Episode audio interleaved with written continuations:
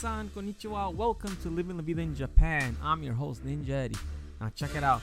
Today, I'm going to talk about my cycling experience I had this weekend. As you all know, in my past episodes, I discussed about me buying a new road bike and getting into cycling. After much searching and help from my boss, I finally bought an Obreron. It's manufactured in Spain. So I got the bike and it is beautiful. I love the bike. It's perfect for me and I'm glad that Oh yes, by the way, if you hear any sound effects or any else talking, that's my son who's in the podcast booth here with me doing this podcast. Going back to the story, so on Sunday I decided to go for a spin. Originally, I was to go about 15 miles one way and 15 miles back, so that would have been about 30 miles in total of travel time. But due to time, because I had to be somewhere at 10:30 in the morning, so I roughly had about two hours, a little bit less than two hours to do this trip. So I ended up only hitting the 10 mile mark. So at the 10 mile mark, I saw that I was running out of time because, you know, when you go one way, it's going to be twice the amount of time going the other.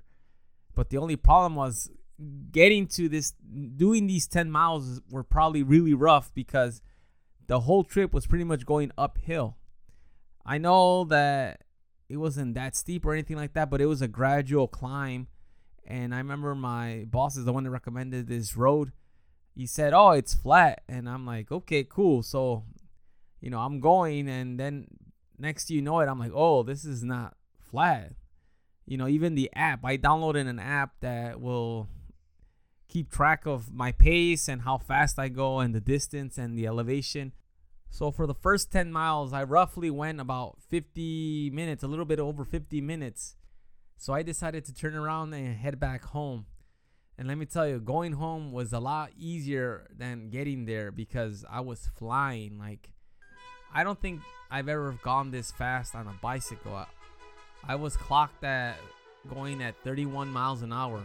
That's about 50 kilometers per hour. That is insane. I was flying. I mean, I was like, I felt like I was on a jet or something. I was just flying, passing through uh, all the people and cars and stuff like that. I mean, the beauty about this road that there are not that many cars on the road, so it was awesome. I mean, granted, also it was Sunday morning and it was about a little bit past eight. After that point, I was just flying and and just seeing beautiful, majestic sights because I was in the mountain and I got to see lots of things. It was just, I was in awe. And from that point on, I know that I'm going to continue to do more cycling. So it was a good, good day on Sunday. You know, my legs were tired, of course, and more, more specifically, my butt was was numb a little bit because you know sitting on the seat for that long and and just going that fast and the motion. I mean, I'm not used to it. You know, I'm used to running long distances, but not traveling that far on the bike. So that was on Sunday. Today, however, my boss invited me to go riding with him because he's an avid uh, rider. He was at the point that he wanted to be a professional cyclist.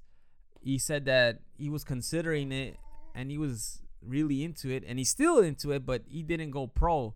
He just did it as a hobby. And I got to ride with him today. And let me tell you, I'm out of shape. you know, I'm in running shape, but I'm not in cycling shape, you know, because I had to do so much to keep up with him. It was just insane. And the funny thing was that he took me up to one of the mountains. He said, Oh, this is uh, not a steep mountain, but it's a challenge. So I said, Okay, cool. So we went up the mountain, and I remember uh, it took it took me. I know it would have not taken him 30 minutes. It took me about 30 minutes to go up this mountain. We went about uh, 180 feet, which is a little bit past 50, less than 60 meters up high. And oh my goodness, my body was working. I mean, I was huffing and puffing going up the the mountain. And the most hilarious thing was my boss said to me, you know, don't go fast, go slow. And I was like, are you kidding me? this is as fast as I could go. I can't possibly go go any faster. He says you need to pace yourself. I'm I said I'm pacing myself. I'm not even trying to go fast. I'm just trying to survive here. And we pedal little by little, little by little. I felt like I was in uh, one of those workout uh, montage videos with Rocky and stuff. You know, that's why exactly how I felt because you know it was so tough for me. I was I was going up and up little by little, and I remember I finally reached the top of the mountain, and I remember I, I just wanted to shout, you know, like in the movie Rocky Four, Drago.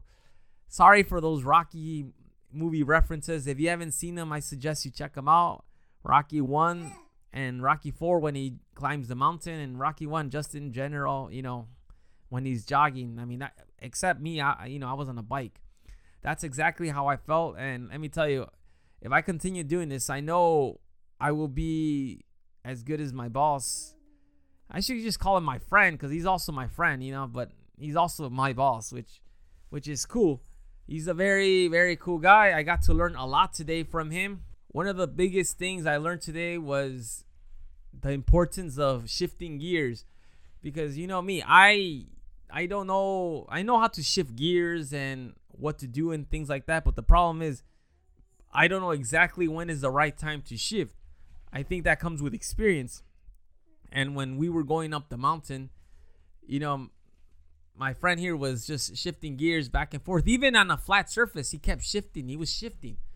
I just stuck to one gear the whole time. And I think that's why I think my legs were tired in the end because, you know, they were just conditioned to one one gear versus him that he was constantly shifting back and forth, you know, going up and down, up and down on the gears, even on a flat surface.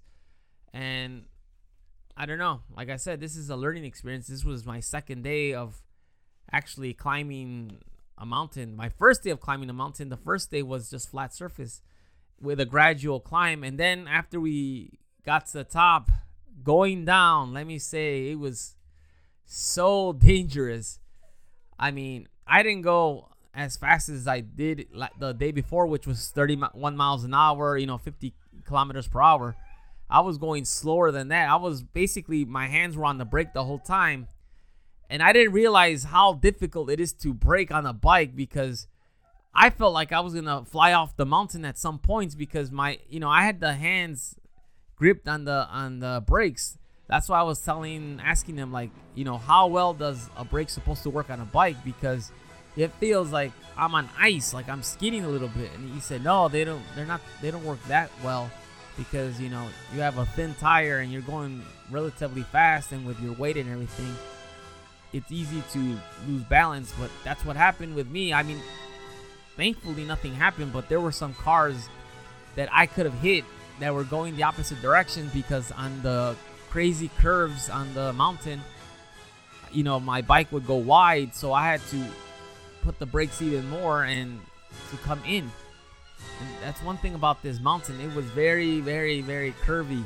There was lots of curves, and coming down was fun and scary at the same time because at any given point you could have just easily fell off the mountain or you would have hit the the metal bar but it doesn't matter you would have probably gotten killed because you hit the bar and then you just fly off the bike and down you go down the mountain and boom goes the dynamite and now, a word from our sponsors. Living La Vida in Japan is sponsored by There was an age unheard of. Powerful wizards, warriors, and beasts existed. And then came Dario, destined to find the Tsar and be ruler of Hirus. But every quest has its challenges. Now, I will tell thee of his adventures. Let me tell you about Shield of Honor, The Secret of the Tsar. Buy it today. Available on Amazon, iBooks, Barnes & Nobles, and many other retailers. Click on the link below.